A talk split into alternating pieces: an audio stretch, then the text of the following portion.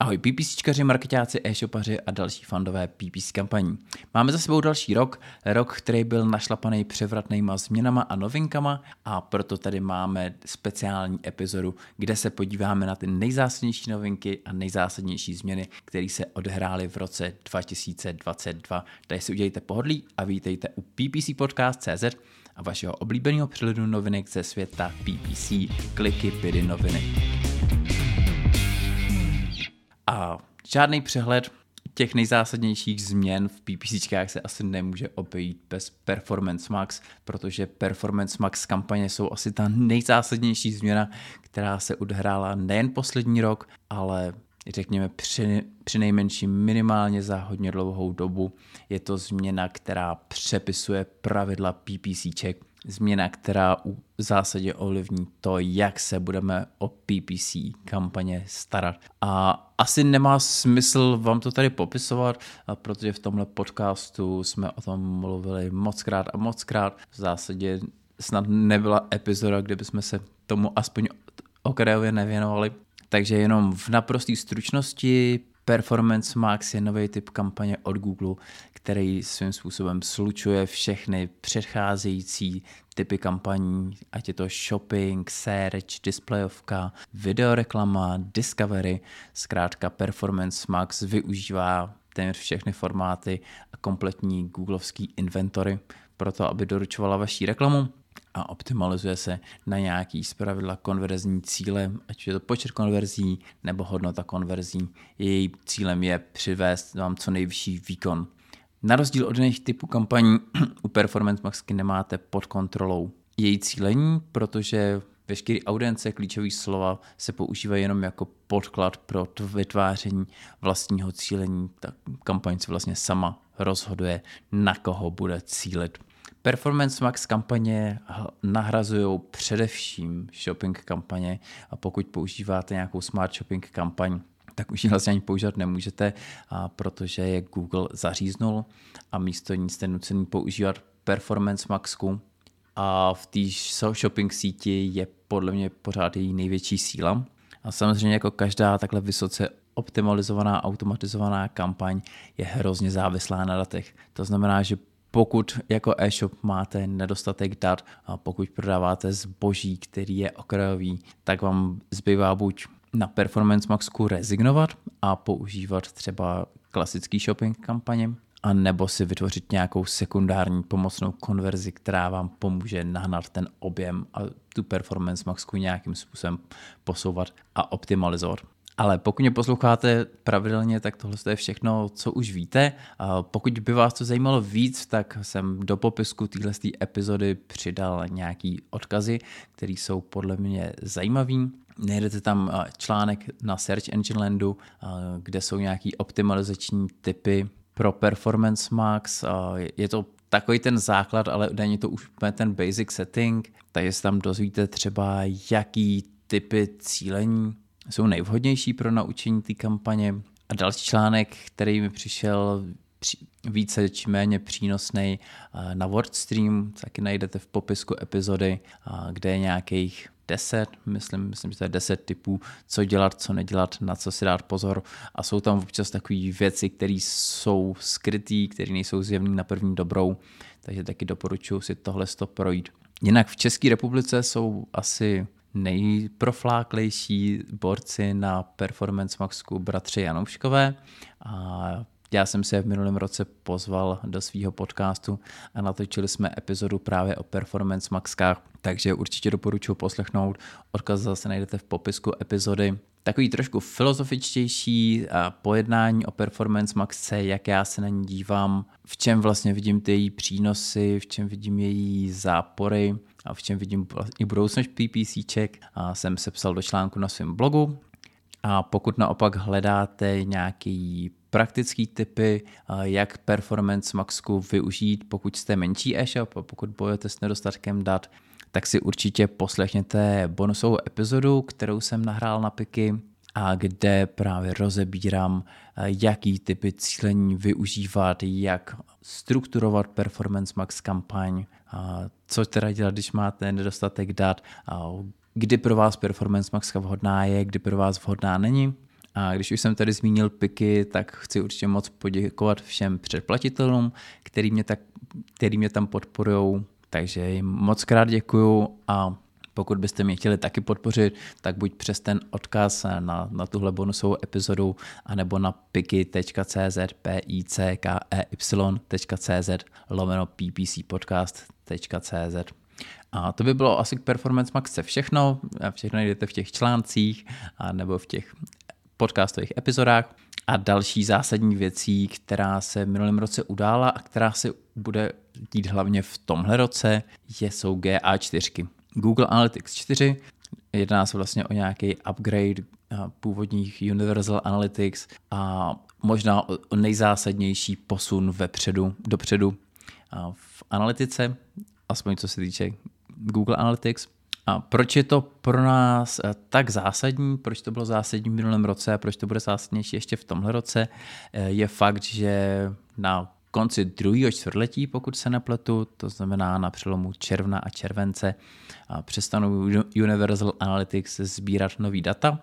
To znamená, že budeme nucený přejít na Google Analytics 4, a pokud budete chtít mít nějakou kontinuitu a pracovat s historickými datama, což určitě chtít budete, tak byl ten nej, nejlepší čas na to přepnout nebo začít paralelně měřit na GA4. Já vždycky doporučuji měřit, měřit to paralelně, protože ačkoliv ty GA4 už by snad měly být čím dál blíž nějakému optimálnímu stavu, tak pořád ty Universal Analytics jsou něco, co je oskoušený, kde už ty data historicky máme, s čím pracujeme, na co jsme zvyklí.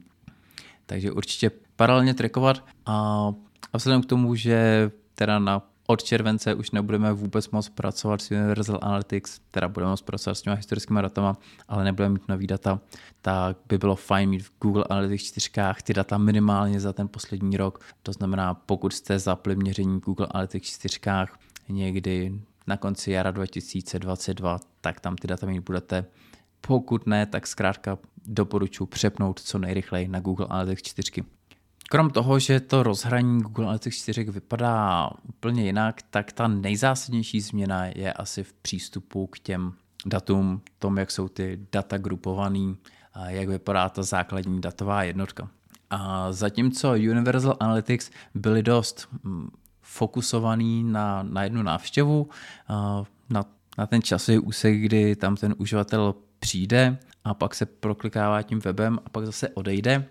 A takže tam máme návštěvu, ke který jsou přiřazený nějaký eventy, nějaký konverze, je k ním přiřazený nějaký uživatel. Tak datová struktura GA4 je vlastně fokusovaná na nějaký hit, na uživatele a na hit. To znamená, že máte nějakého uživatele a ten v průběhu času provádí nějaký hity.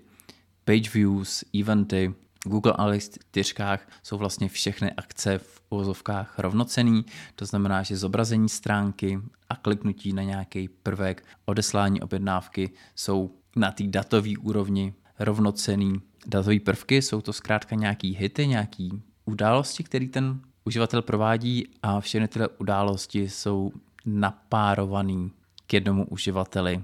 Takže vidíte, jak vám ten uživatel navštěvuje stránku z různých zařízení v různých časech a jak tam během té svojí životní dráhy provádí různé akce. Což samozřejmě musí zákonitě změnit náš nějaký analytický přístup. A další zásadní změnou je, že Google Analytics 4 mají nějakým způsobem omezenou trvanlivost těch dat a po určitý době, kterou je možný teda v tom rozhraní změnit, se data začnou samplovat a vy už nebudete mít kompletní sadu těch dat, budete mít jenom nějaký vzorek a z toho důvodu nás vlastně Google svým způsobem nutí používat BigQuery, a což je databázový program, do, do kterého si můžete právě data z GA4 automaticky importovat a pak s ním nějakým způsobem pracovat.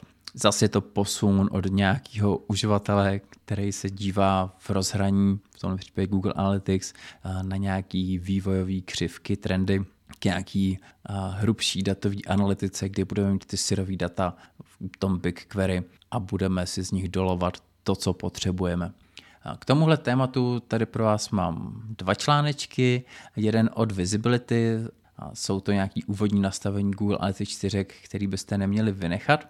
A je tam třeba právě, jak si prodloužit tu dobu, po kterou se uchovávají data v GA4, což je takový jako must have, je to na jedno kliknutí a zachrání vám to jako spoustu dat, dá vám to mnohem větší datovou kontinuitu, takže a další podobné typy, jak to tam v základu nastavit.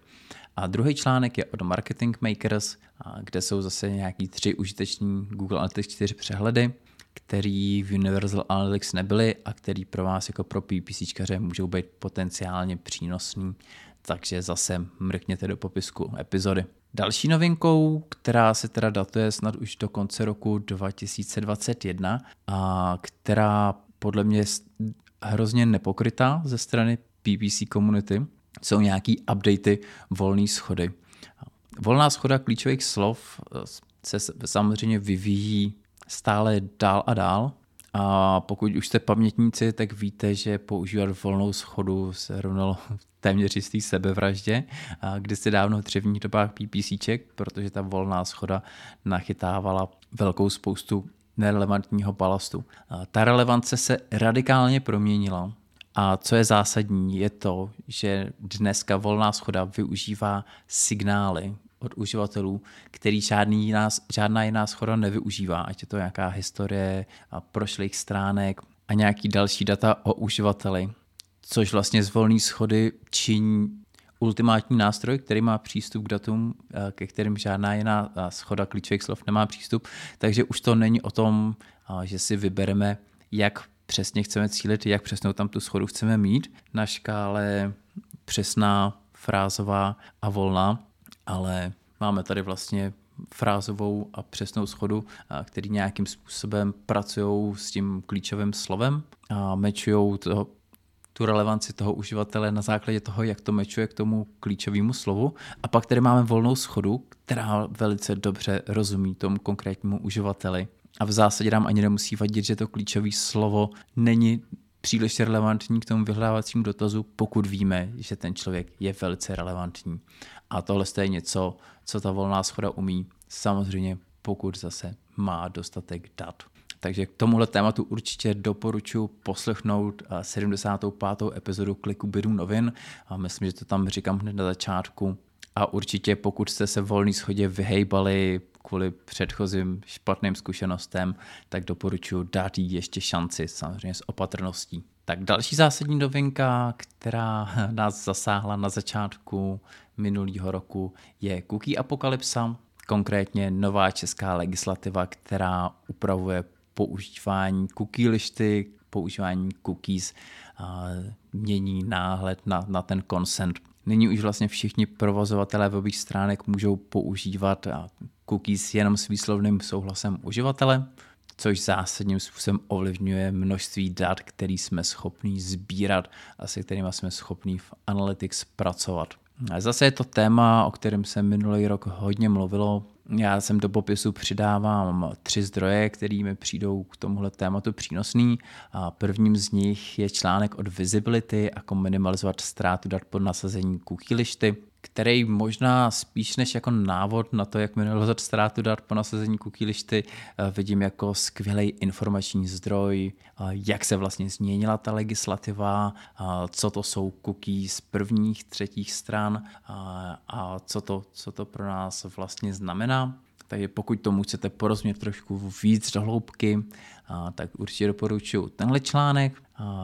Další dva zdroje jsou naopak velice praktický. Prvním z nich je můj rozhovor s Karlem Ruislem v PPC podcastu, kde se Karel podělil, jak on sám prakticky řeší tuhle cookie apokalypsu, jak si dopočítává ty chybějící data na základě dat z nějakého vlastního CRM, z vlastního obchodu. A další článek, tentokrát o Advantage, velice konkrétní návod krok za krokem, jak ze ShopTetu importovat tržby do Data Studia právě pro potřeby tady do počítávání těch chybějících cookie, cookie dat. Zároveň se už poslední dva roky hodně mluví o third party cookies, což je další téma, který bych tady chtěl uh, zmínit. A čeho jsem si všimnul za těch poslední dva roky a nad čím jsem se hrozně dlouho rozčiloval, v několika epizodách už předchozích je zánik third party cookies a zmatky, které kolem toho vznikají, protože spousta marketáků nerozumí rozdíl mezi third party a first party cookies a vlastně neví, co to, co to má znamenat.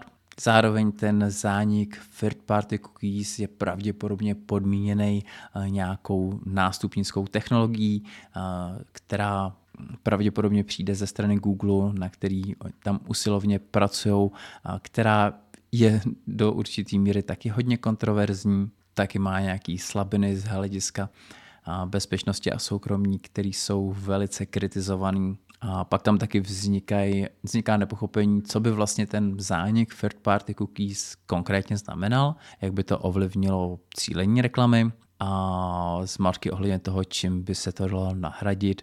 Často se mluví o nějakých first party datech nebo zero party datech, což je vlastně fancy termín pro to též. A podle mě to v kontextu zániku third party cookies vůbec jako nedává smysl řešit, protože to je něco, co využijete v úplně jiné části funnelu, co slouží k úplně jiným marketingovým účelům. A jestli si chcete poslechnout, jak se nad tímhle s tím rozohňují, tak mrkněte do popisu, najdete odkaz na jednu ze starších epizod, kde zase tohle to řeším. No a posledním tématem, který jsem si z minulého roku vybral, je nějaká umělá inteligence, o který bylo zvláště teď na konci roku hodně slyšet v souvislosti s GPT-3, což je vlastně konverzační umělá inteligence, který můžete pokládat otázky a která je schopná na to odpovídat. Rozhodně to není nějaká první umělá inteligence tohoto typu, ale ten zásadní rozdíl je v té pokročilosti. A GPT-3 je schopná opravdu generovat texty, které buď velice dobře odpovídají na otázku, nebo odpovídají nějakému zadání. Naprosto mindblowing je třeba situace, kdy vy téhle umělé inteligenci řeknete, ať vám napíše skript v nějakém programovacím jazyce, který udělá to a to a ona je opravdu schopná vygenerovat validní kód, který vám funguje a který je schopný provádět nějaké věci. Je schopná psát články na daný témata, a vlastně tou nejzásadnější nevýhodou je, že pokud k něčemu data nemá a nemá ty informace, tak se často uchyluje k výmyslům, že si prostě jako vymyslí ty věci. To znamená, že na ní není úplně spolehnutí z hlediska správnosti, ale na druhou stranu je také jako schopná generovat obsah téměř nerozpoznatelný od obsahu, který by vytvořil živý člověk. Takže to je určitě velký posun, ať už z hlediska vytváření nějakých stránek, článků, kde ji můžete využít jako určitý, určitou pomoc. Spekuluje, spekuluje se o jejím využití pro nějaký eh, SEO content, což určitě není praktika, kterou bych mohl doporučit, ale pro nějakou inspiraci, třeba psaní reklamních headlineů, si myslím, že taky jako super využitelný. Nedávno mi jeden z klientů posílal takový cvičný reklamní spot, kde měl nějaký reklamní text, který byl vygenerovaný umělou inteligencí a pomocí jiný umělé inteligence. Tam byl avatar, který vypadal jako živý člověk a který hlasem zase uměle generovaným přednášel ten reklamní text. A byť byste asi velice brzo odhalili, že se nejedná o živýho člověka, tak pro nějaký super rychlé vytváření videokontentu vlastně bez jakýchkoliv přidaných nákladů, tohle to prostě neuvěřitelný krok dopředu a samozřejmě ten vývoj se nezastavuje v dnešním dni, to znamená, že myslím, že během několika let opravdu budeme schopni vytvářet prvotřídní videokontent, který bude generovaný ryze umělou inteligencí a který bude k nerozpoznání od kontentu generovaného lidma. A v popisku epizody přikládám takový článeček od Focus Age budou našeptávači umělé inteligence novou kreativní profesí budoucnosti, která se teda víc věnuje projektu nebo umělé inteligenci dál i, která na základě nějakých slovních zadání generuje obrázky. Nicméně on ten dal i a GPT-3 je od stejného vývojářského studia. A ono je v zásadě jedno, jestli se bavíme o vytváření obrázků, nebo vytváření nějakého psaného textu, a nebo vytváření nějakého videokontentu. A ten přínos umělé inteligence je, je v tomhle tom nesporný a zase to nutí k zamyšlení, v čem teda spočívá přínos té lidské práce, v čem my můžeme jako PPC specialisti toho klienta obohatit a v čem nás ta umělá inteligence může už i dneska nahradit. Takže abych to schrnul, z hlediska PPCček jako takových, respektive z hlediska Google Ads, určitě nejzákladnější novinka Performance Max, určitě jste o ní všichni slyšeli. A potom jsou to Google Analytics 4, který od léta letošního roku budou nový default, na který budeme muset přejít. Pak je to volná schoda, která udělala ohromný krok dopředu. Cookie apokalypsa, zánik third party cookies, který je stále v nedohlednu a pak umělá inteligence, která tady s námi už nějakou další dobu, ale za ten poslední rok udělala masivní skok dopředu a určitě je to je něco, s čím musíme počítat. Tak já vám moc krát děkuji za pozornost a budu se těšit zase příště u PPC Podcast.cz a vašeho oblíbeného předludu novinek ze světa PPC kliky, bydy, noviny. thank you